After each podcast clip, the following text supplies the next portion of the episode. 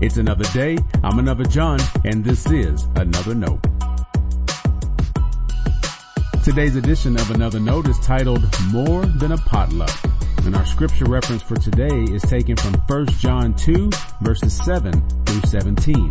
And as always, may the Lord add his blessing to the reading and hearing of his holy word.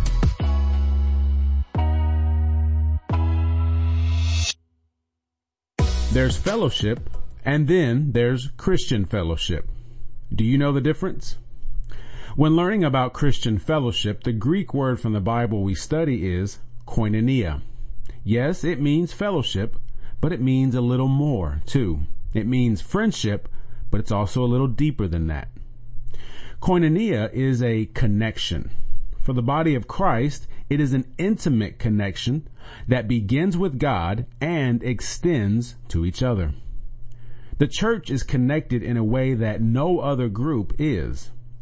The kind of connection you have with your sisters and brothers of faith is different than the kind of connection you may have with someone not of the faith. And that doesn't mean anything bad about the people outside the faith. Rather, it highlights what is most important about the Christian fellowship God has created. I just gave you the key to our fellowship, God.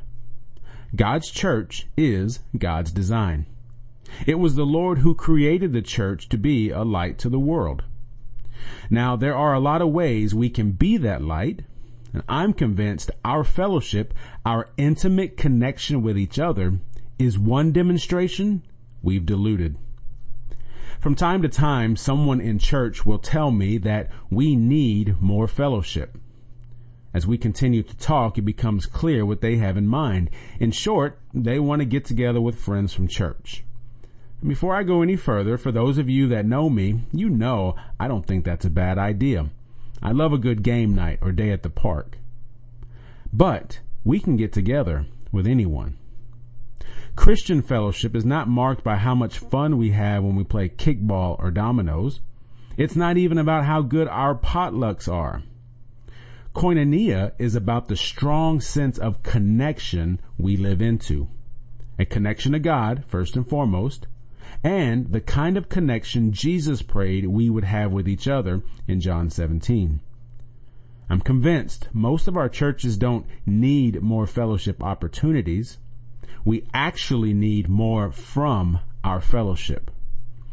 Our sense of fellowship does not always align with the koinonia of Acts and other New Testament epistles.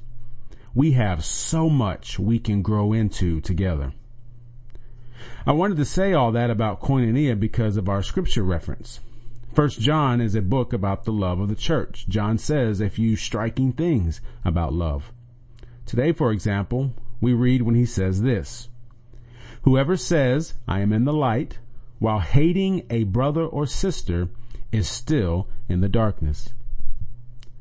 How many of us would ever say we hated someone from church? Not many, I assume. On one hand, that's good. But on the other hand, we might get the impression a verse like that doesn't apply to us. So let me open it a little more. Has the fellowship of the church, the fellowship God has created, been impacted by something you have said or done?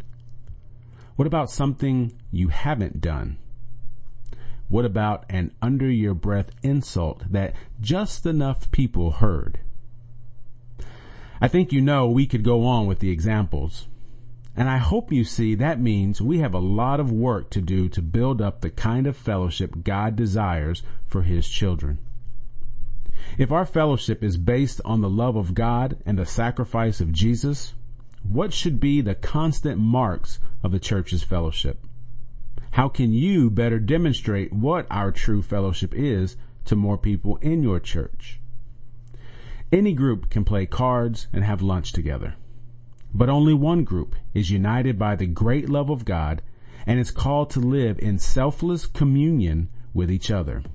That is the church. Stay blessed.